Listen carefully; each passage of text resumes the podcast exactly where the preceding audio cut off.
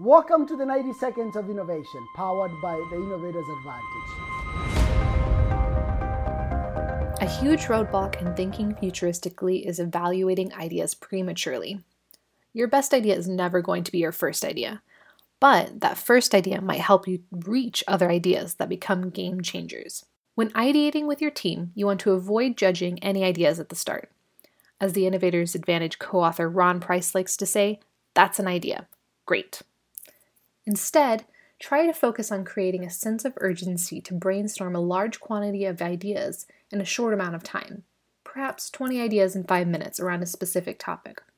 This exercise helps to turn off that part of your brain that wants to evaluate ideas right away and brings you closer to a state of childhood creativity. Ron shared a story where he once did this exercise with an R and D group from a major global beverage company. After a day simply spent playing games, he introduced some of the problems and opportunities that were currently evident in the business for teams to develop solutions around.